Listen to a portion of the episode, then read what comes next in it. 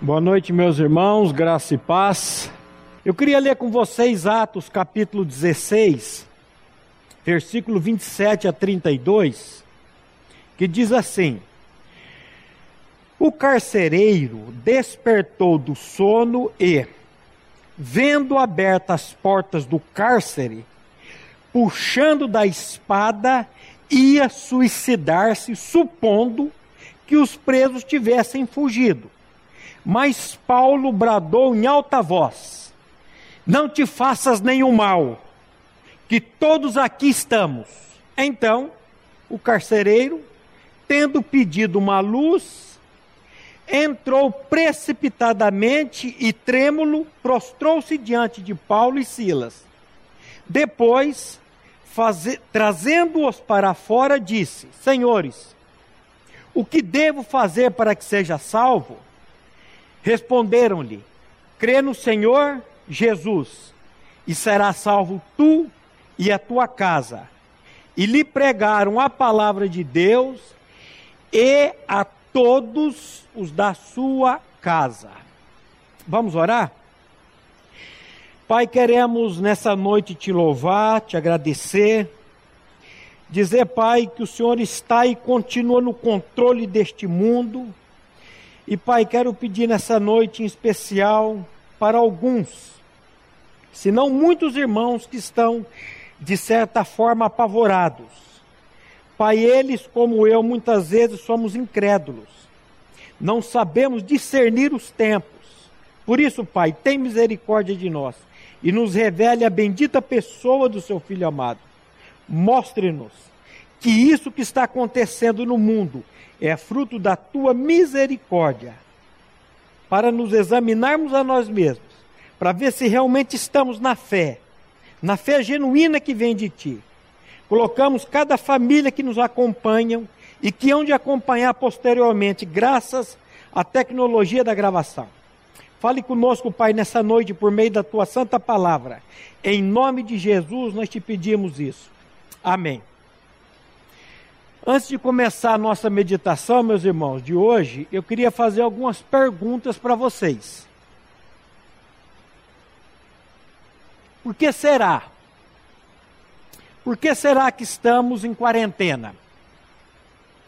Por que será que Deus está permitindo tudo isso? Você já parou para pensar? Será que não é para que você e eu repensemos a nossa vida? Do que, que adianta tanto dinheiro no banco? Será que não é para que você e eu paremos com brigas, com picuinhas? Será que não é para que você e eu olhemos para o lado? Parar de ficar olhando para o nosso umbigo, para as nossas posses? Vamos fazer um cruzeiro? Vamos para Disney? Vamos para Dubai? Quantos irmãos aqui da comunidade tiveram que cancelar suas viagens por causa dessa pandemia aí? Adiar, desistir da viagem. Será que Deus não quer que você use esse dinheiro para outra coisa? Já que você está dando ideia, pastor Maurício, para que, que eu vou usar esse dinheiro? Você quer saber mesmo, irmão? Ó, fala a verdade, eu não sei não. Mas pergunte para Deus. Coloque-se diante de Deus, eu tenho certeza que Deus vai responder essa pergunta para você. Eu creio que esse tempo é um tempo mais de misericórdia do que de julgamento. Tem gente dizendo aí que esse vírus é uma das trombetas de Deus. Menos, meu irmão, menos. Vai estudar um pouquinho de escatologia. Isso aqui que está acontecendo, isso aqui é, é um cafezinho pequeno diante daquilo que vai acontecer, ainda segundo a palavra de Deus, diante daquilo que vai vir ainda. Isso aqui é só uma pequena amostra. E mais uma coisa que eu quero dizer, e já disse aqui, esse vírus, ele está aí com a permissão de Deus. Ele está debaixo da soberania, ele está debaixo do controle de Deus. Será que eu posso ouvir um amém aí na sua casa, meu irmão? Ou você está morrendo de medo aí, está apavorado?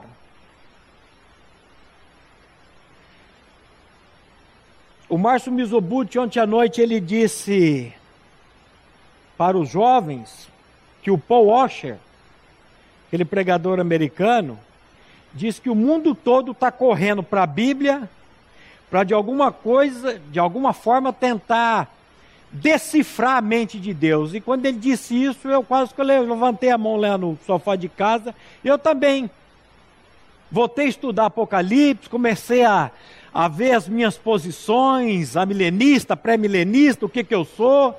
E, com a graça de Deus, nós vamos tratar esse assunto aqui com a comunidade também.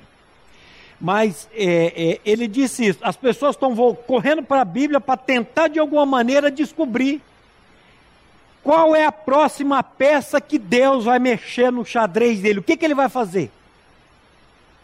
E eu vou dizer para você, meu irmão, para com isso. O apóstolo Paulo disse assim: ó profundidade da riqueza, tanto da sabedoria como do conhecimento de Deus. Quão insondáveis são os teus juízos e quão inescrutáveis os teus caminhos. Quem, pois, conheceu a mente do Senhor?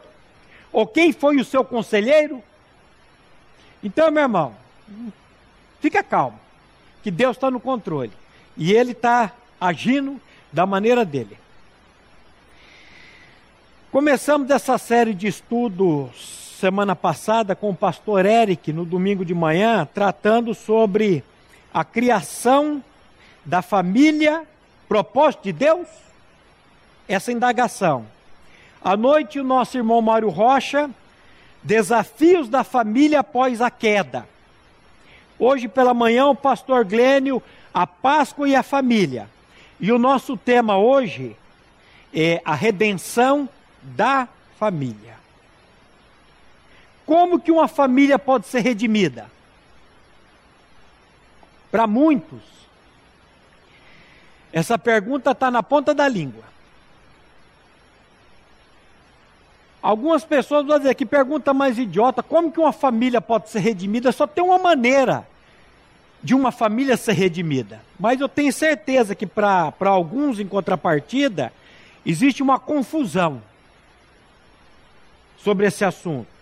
E nós queremos hoje, com a graça de Deus, tratar sobre esse assunto, à luz da palavra de Deus. Por que, que as famílias estão como estão, meus irmãos? E como que elas estão? A única palavra que, quando eu comecei a preparar esse estudo, veio na minha mente e no meu coração, para descrever as famílias hoje, essa palavra chama-se caos. Caos adultérios, divórcios, abusos. Pena que vocês não estão aqui para me perguntar, para vocês me ajudarem. Mas a descrição da família hoje é caos. E eu creio que Romanos 5,12 ela vai explicar tanto o coronavírus, como tantas pragas que já caíram no mundo e as que vão cair ainda, e consequentemente esse caos nas famílias.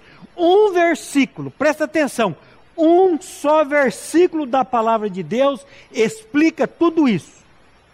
Romanos 5,12. A palavra de Deus diz assim: Portanto, assim como por um só homem entrou o pecado no mundo, e pelo pecado a morte, assim também a morte passou a todos os homens, porque todos pecaram. Como se explica o, caos nas famílias hoje? Como se explica esse caos no mundo? Consequência do pecado e da queda do nosso pai Adão. Por um homem entrou o pecado, por um homem entrou o caos no mundo. Enquanto nós não entendermos a queda, nós não vamos entender esse caos. Toda pessoa que nasce nesse mundo, a palavra de Deus diz que ela nasce destituída, separada, da glória de Deus. E no Salmo 51, 5, é um texto bem conhecido por nós, porque se o nosso tema hoje é redenção, nós temos que descobrir do que, que o homem tem que ser redimido. E no Salmo 51, 5, o salmista diz assim: Eis que eu nasci na iniquidade e em pecado me concebeu a minha mãe. Você e eu nascemos com a natureza adâmica, você e eu nascemos com a natureza pecaminosa, você e eu nascemos com a natureza iníqua, perversa e maligna. Do que que nós temos que ser redimidos? Dessa natureza.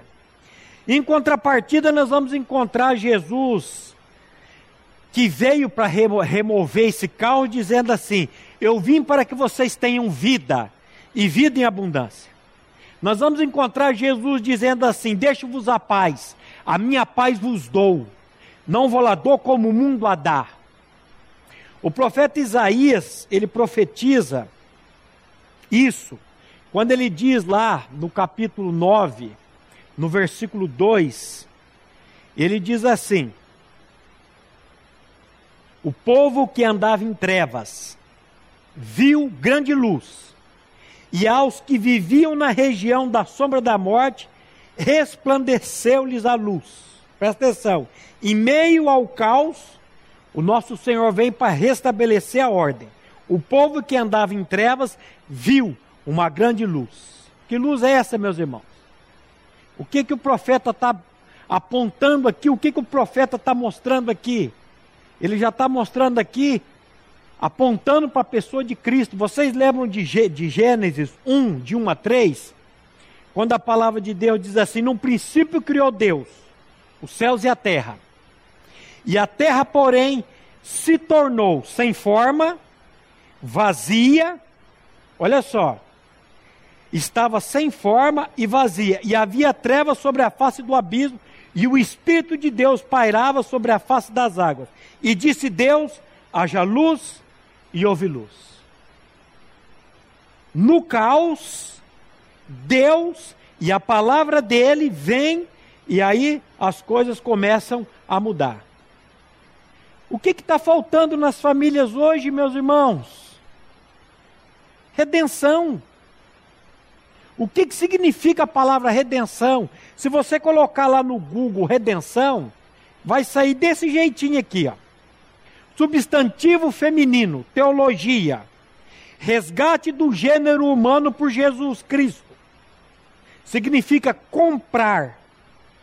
Preço de soltura ou preço de um resgate. Uma liberação obtida pelo pagamento de um resgate.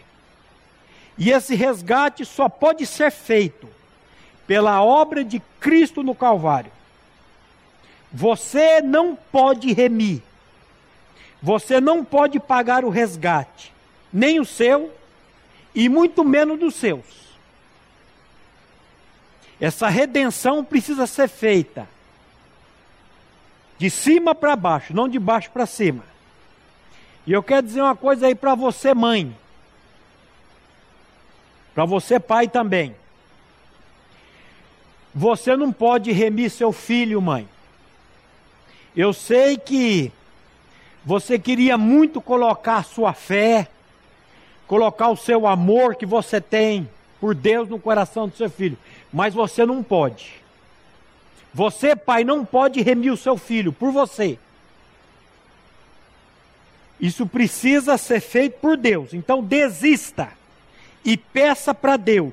Só Deus em Cristo pode fazer uma obra de remir o seu filho de toda iniquidade, de todo pecado. Lá no Salmo 49, versículos 7 e 8, o salmista vai nos instruir assim: Ao irmão, verdadeiramente ninguém o pode remir, nem pagar por ele a Deus o seu resgate. Pois a redenção da alma deles é caríssima e cessará a tentativa para sempre. Você não pode remir a seu irmão. Você não pode remir seu filho. E o preço aqui, ele está dizendo aqui, é caríssimo. Só Deus pode. O que, que eu faço então, pastor Maurício? Três coisas. Ore, ore e ore pela salvação do seu filho. Lembre-se que a Bíblia diz que se nós pedirmos alguma coisa segundo a vontade de Deus, Ele nos ouve. E lembre-se que a Bíblia diz que a vontade de Deus é que todas as pessoas sejam salvas e cheguem ao pleno conhecimento da verdade. Então, mãe, pai, a única coisa que você e eu podemos fazer é orar. É orar. É orar. Ore testemunhe, fale do Evangelho para sua família, fale do Evangelho para seu filho, sem tentar convencê-lo. Lembre-se que a Bíblia diz que não é por força e nem por violência, é pelo meu espírito, diz o Senhor dos Exércitos. Então, viva o Evangelho na sua casa. Peça para Deus. Lembra aquele texto de Deuteronômio, quando a Bíblia diz: Estas palavras que hoje te ordeno, primeiro estarão em teu coração e tu as encucarás a teus filhos, e falarás dela andando pelo caminho, ao deitar, ao levantar. Então, a primeira pessoa que precisa ser redimida na sua família, pai, mãe, e principalmente aqui o pai, é você.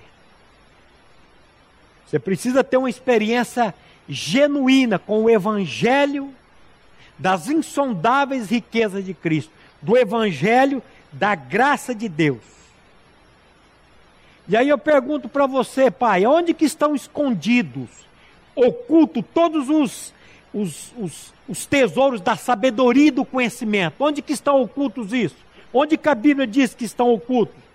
Naquela faculdade caríssima que você paga para o seu filho? Não.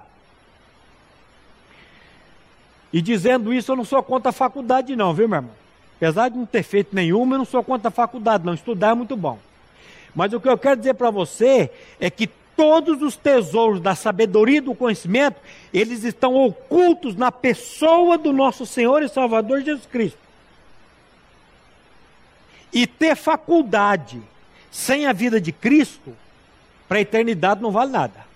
Aqui é bom, mas para a eternidade não vale nada.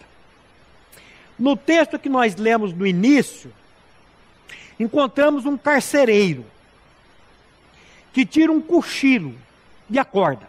Quando ele acorda, ele acorda apavorado. Ele vê as portas do cárcere abertas e ele entra num desespero tão grande que ele puxa da espada e a Bíblia diz que ele ia suicidar-se, supondo que os presos tivessem fugido. Aí Paulo dá aquele brado: Não te faças nenhum mal, que todos aqui estamos. Então o carcereiro tendo pedido uma luz. Olha que coisa interessante. Ele pede uma luz. Só a luz de Cristo pode nos tirar desse caos. Somente a obra de Cristo pode restaurar sua família. Somente o justo, que é Jesus Cristo, pode nos justificar, porque a Bíblia diz que Jesus ele é o justo e ele é o justificador, mas daquele que tem fé nele, na obra dele. Nós encontramos essa verdade em Romanos, capítulo 3, versículo do 23 ao 26. Quando Paulo diz assim: Pois todos pecaram e carecem, ou destituídos estão da glória de Deus sendo justificados gratuitamente por sua graça, mediante a redenção que há em Cristo Jesus, a quem Deus propôs no seu sangue como propiciação, mediante a fé, para manifestar a sua justiça, por ter Deus, na sua tolerância, deixado impunes os pecados anteriormente cometidos tendo em vista a manifestação da sua justiça no tempo presente, para que ele mesmo ser justo e o justificador daquele que tem fé em Jesus. Presta atenção, ele é justo e ele é também o justificador. Jesus Cristo, Filho de Deus, é o único que pode te justificar, que pode justificar a sua família. O único, somente Ele. O que, é redenção? Nós vimos aqui, é o preço que Jesus pagou, ou o preço que foi pago para nos justificar. E qual foi o preço que Jesus pagou lá naquela cruz para nos redimir de todo pecado? 1 Coríntios 6,20 vai dizer assim: Porque fostes comprados por preço. Agora, pois, glorificai a Deus no vosso corpo.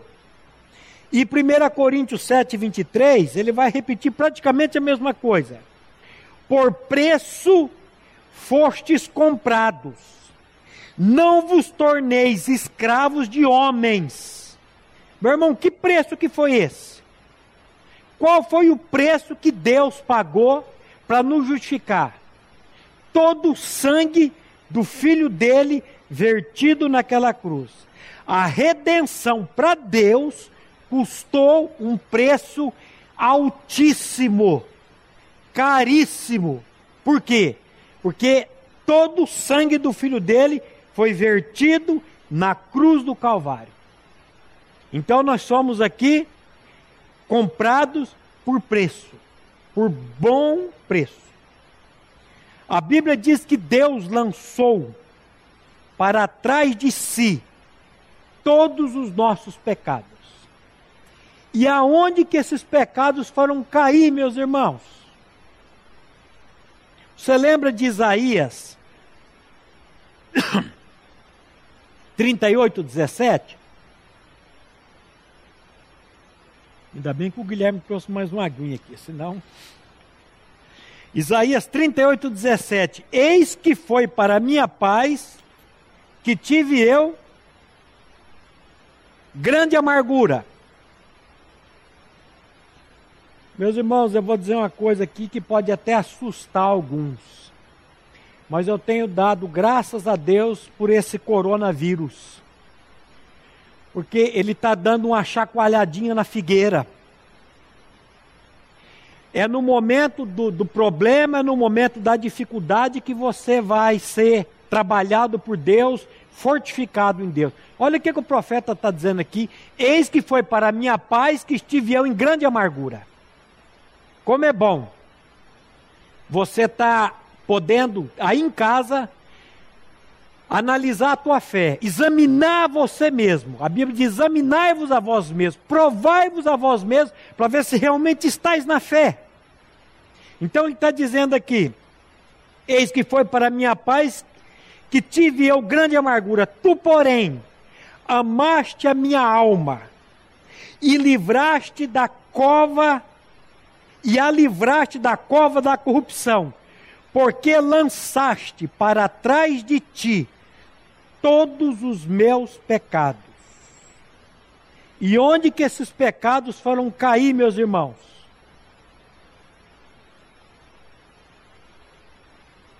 Você quer saber onde que esses pecados foram cair? Vamos lá para Mateus, capítulo 15, versículo 33 e 34, quando Jesus está dizendo aí para o Pai: Chegada a hora sexta, houve treva sobre a terra, toda a terra, até a hora nona. A hora nona exclamou Jesus em alta voz: Eloi, Eloi, lama sabachthani, que quer dizer: Deus meu, Deus meu, por que me desamparaste? O que, que é desamparar, meu irmão? Desamparar é fazer isso aqui que eu vou fazer agora. Desamparar é virar as costas. O que que Deus fez? Ele virou as costas para o filho dele para desamparar o caos que está na sua família, o caos que estava na minha família e o caos que continua na minha família, mas Deus vai tratando. Porque a Bíblia diz que é de fé em fé, de glória em glória, de graça em graça. Nós estamos crescendo, eu estou crescendo. A minha esposa está crescendo, as minhas filhas estão crescendo, mas o caos principal, que era a morte espiritual, isso aí nós já estamos libertos disso. Nós vamos tratar disso aqui um pouquinho mais para baixo. Então, eu queria que você entendesse o que, que Deus fez. Ele virou as costas para o filho dele lá na cruz do Calvário. Deus meu, Deus meu, por que tu me desamparastes? O profeta está dizendo que Deus lançou para trás de si todos os nossos pecados. Deus pegou essa natureza de pecado que você nasceu, que eu nasci, e lançou-a sobre o corpo santo do seu filho Jesus Cristo. Foi isso que ele fez, por você e por mim. Por que, que Jesus teve que ser levantado da terra? Você lembra João 12, 32? Quando Jesus foi crucificado numa cruz no chão, e quando ele foi levantado da cruz, e ele vai dizer assim: E eu, quando for levantado da terra, atrairei todos a mim mesmo. Exatamente nesse momento de João 12:32 houve a nossa redenção. Quando Cristo lá naquela cruz, ele levou sobre o corpo santo dele a nosso a nossa natureza pecaminosa, a nossa natureza adâmica. Na morte do cordeiro. Lembra aquilo que João diz? Quando João vê Jesus em João 29, e ele vira e fala: Eis o Cordeiro de Deus que tira o pecado do mundo.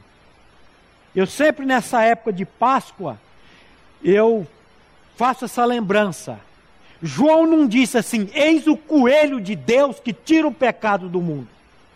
Porque o mundo hoje tira o cordeiro de cena para colocar um raio de um coelho em cena. E se perde o significado real da Páscoa. O significado real da Páscoa é o cordeiro que foi imolado por você e por mim lá na cruz do Calvário. Eis o cordeiro de Deus que tira o pecado do mundo. Aonde, quando que Jesus tirou o nosso pecado? Lá na cruz, quando ele foi levantado da terra, ele atraiu a si o nosso pecado. Quando Paulo diz: Eu estou crucificado com Cristo e vivo não mais eu, mas Cristo vive em mim. O que, que é redenção? Redenção é Cristo habitando em mim. O carcereiro, a Bíblia diz lá, tendo pedido uma luz, entrou precipitadamente trêmulo, prostrou-se diante de Paulo e Silas. Depois trazendo-os para fora, disse: Senhores, o que devo fazer para que seja salvo? Responderam-lhe: Crê no Senhor Jesus e será salvo, tu e a tua casa. E alguns, quando leem esse versículo aqui, dizem equivocadamente: Eu só preciso crer em Jesus e todos os meus familiares serão salvos. Ah, como que fosse uma coisa automática. Será que é isso que o texto está dizendo? Eu não creio. Algumas pessoas pensam assim: no momento que eu crio, no momento que eu creio que eu sou salvo, como de uma maneira sobrenatural, toda a minha família é salva. Mas não é isso que o versículo está dizendo, não, meus irmãos. Existe uma promessa aqui? Eu creio que existe. Que promessa? Todo que crer será salvo. Essa é a promessa. Se a tua família crê, se a minha família crê, ela será salva. Deus não tem neto, Deus não tem sobrinho, Deus não tem agregado, Deus não tem primo, primo de segundo grau. Deus só tem filhos que foram gerados por Ele mediante a palavra dele. aqueles que receberam a Cristo como Senhor, a Bíblia diz: lhes foi dado o poder de serem feitos filhos de Deus.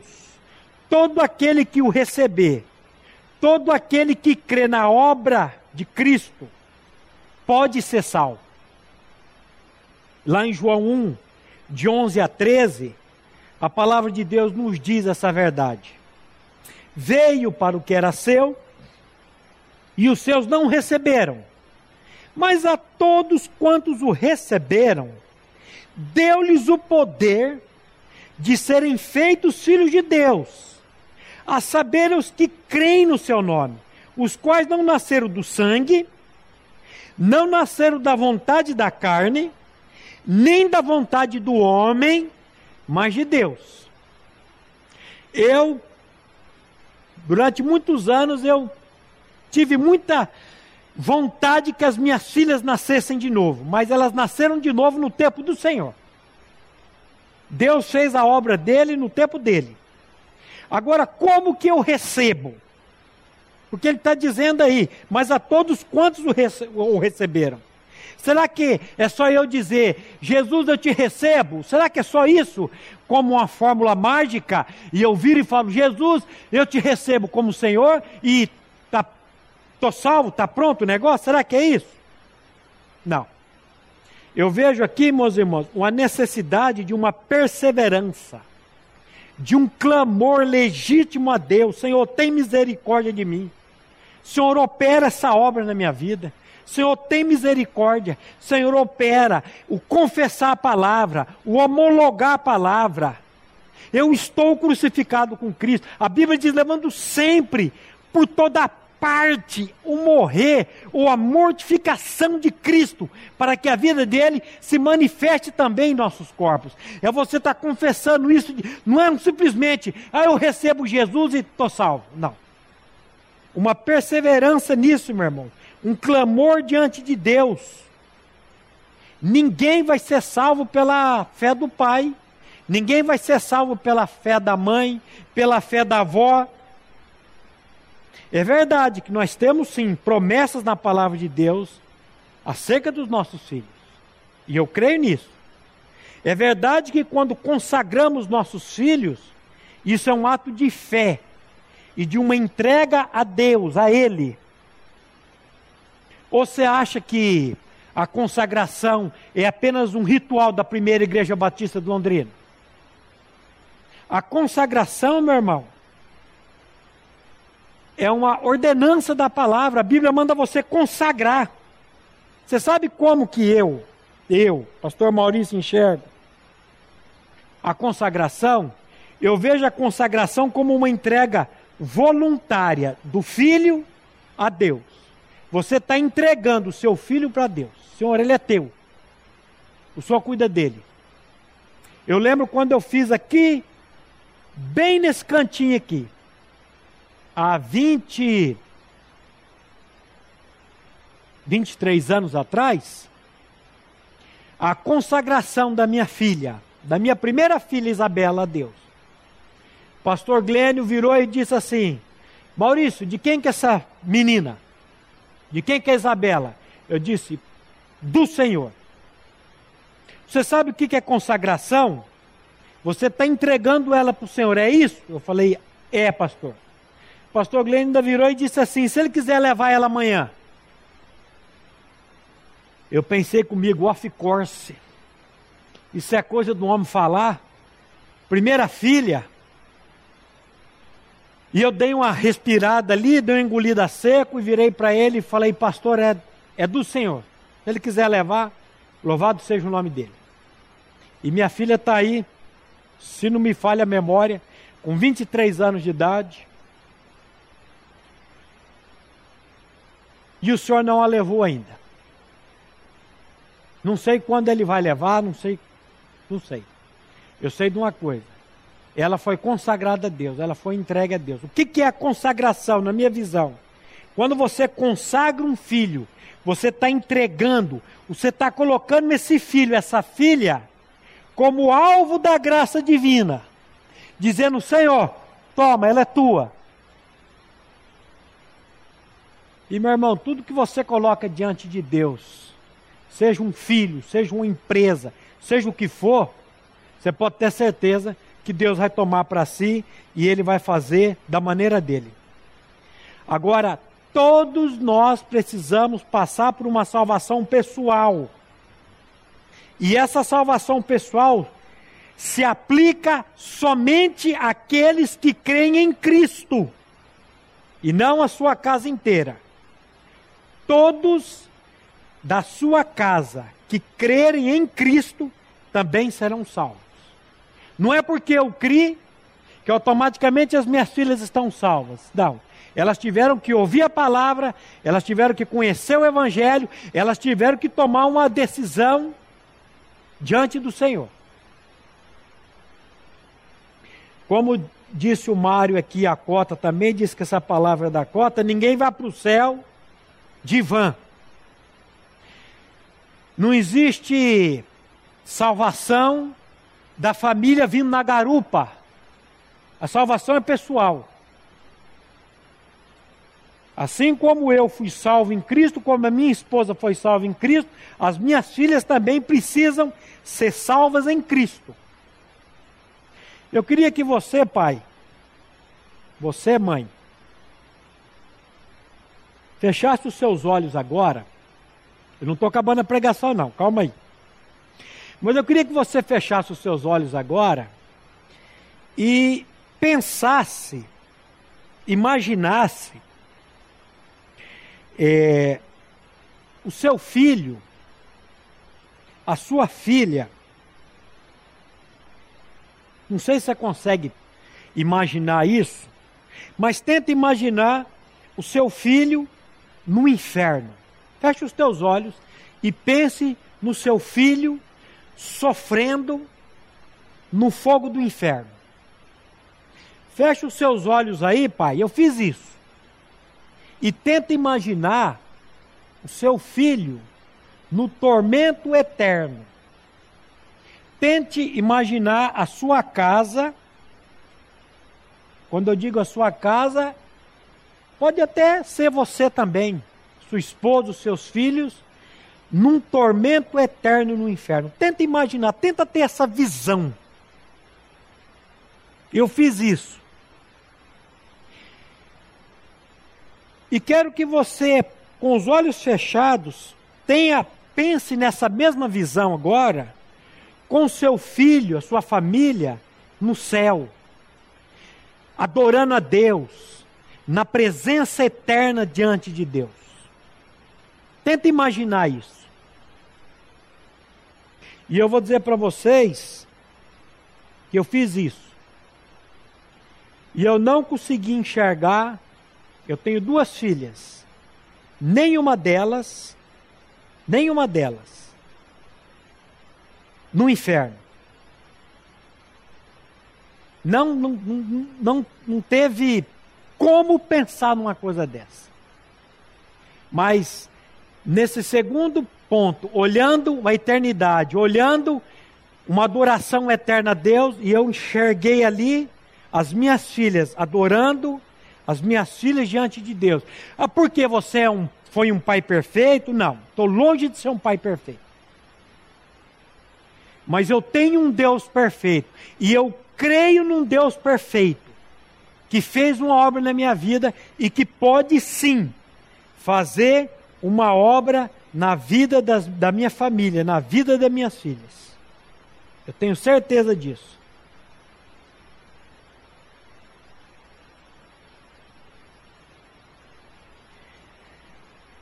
Lá em Isaías 54, 13, eu creio, meus irmãos, que Deus não me deu filhos para perdição. Agora, eu não estou agarrado nisso, não é porque eu creio nisso, não é porque eu tenho conhecimento bíblico disso, que eu não vou pregar o evangelho para minhas filhas, que eu não vou orar pelas minhas filhas. Conversando, minha filha chegou hoje, agora na hora do almoço de governador Celso Ramos, ela disse que não viria, chegou de surpresa, e que surpresa boa. Mas a semana passada conversando com ela pelas tecnologias aí do FaceTime, e eu com minha esposa conversando com elas, e a minha filha começou a falar de Cristo, da obra de Cristo, e a minha esposa começou a chorar. E a minha filha falou: Por que, que você está chorando, mãe? Aí eu falei: É porque tua mãe acha que você não está salva, ou que você vai para o inferno. Eu já aproveitei ali, já, já fiz um teatro meio macabro. e a minha esposa falou: Não, não é isso. É, é... Gente, pai, mãe, você que tem filho pequeno, plante a palavra, fale desse Cristo, fale da palavra do seu filho. A palavra do Senhor não. Mas o meu, e o meu filho que já está adolescente, ou já está adulto, que vive na farra, calma, não se desespere, nós vamos ver aqui. Nós vamos ver aqui. Ore por esse filho, mas você que tem oportunidade, a gente vê agora por causa de todo esse problema aí, desse vírus aí, dessa quarentena. Vontade de falar umas coisas aqui, mas não vou falar não. A falta da, das crianças aqui de estar tá participando ali dos departamentos, eles estão ali ouvindo a palavra, aprendendo da palavra. Eu me lembro, me lembro agora do Márcio Mizobuti, que nasceu dentro dessa comunidade e chegou numa idade, ele virou para a mãe, ó, oh, não quero saber desse Deus aí, não quero saber de nada disso não. E foi para o mundão. Mas a palavra foi semeada. E Deus, há poucos anos atrás, o Senhor trouxe tudo aquilo que, que foi plantado na vida do Márcio Mizobuti e ele se rendeu ao Senhor. Então, meu irmão, minha irmã, fica tranquila e plante isso no coração do seu filho, trate nele com isso. Eu creio, volto a dizer, eu creio que Deus não nos deu filhos para a perdição. Isaías 54, 13 diz assim: Todos os teus filhos serão ensinados do Senhor, e será grande a paz dos teus filhos. Todos os teus filhos serão ensinados, ou discípulos do Senhor, e será grande a paz dos teus filhos. Eu não sei muitas coisas sobre a vida das minhas filhas. Se elas vão casar, uma já casou. Se elas vão ter filhos. É... Mas uma coisa eu sei: é que elas irão passar a eternidade na presença de Deus. Isso eu tenho certeza absoluta. E que a paz delas, a Bíblia diz, será grande. Porque a verdadeira paz está na pessoa de Cristo. E elas creem na pessoa de Cristo, elas creem na obra de Cristo, elas creem que a obra de Cristo foi suficiente, que a obra de Cristo foi cabal.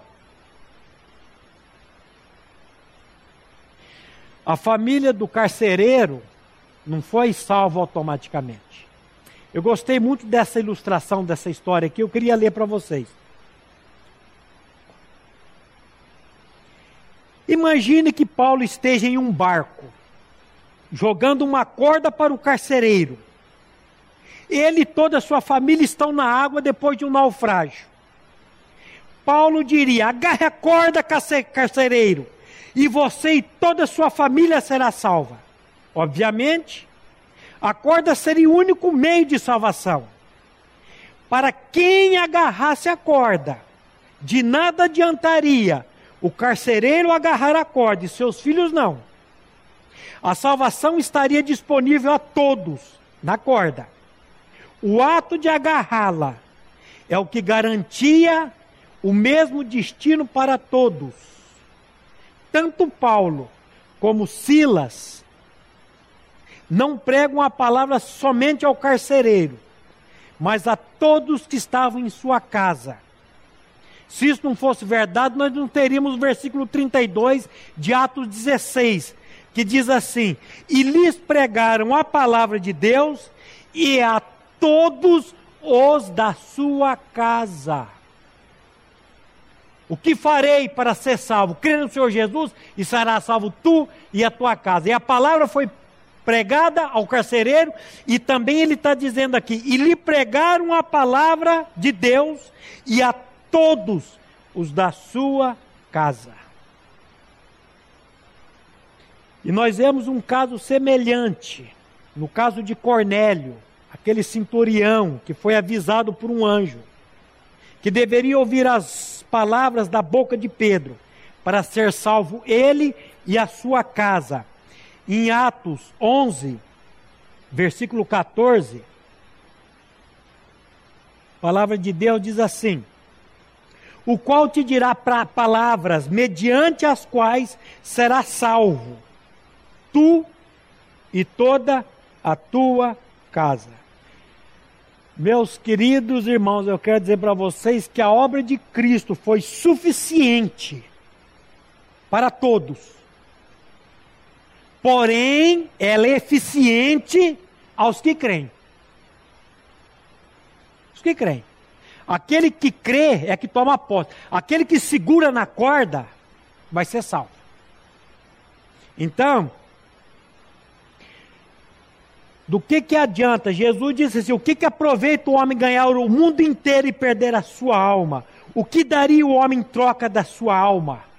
Você já viu aquele, aquele ditado que diz que nenhum sucesso compensa o fracasso no lar? O que, que adianta a sua família ganhar o mundo inteiro e passar uma eternidade no lago de chofre, de fogo e enxofre?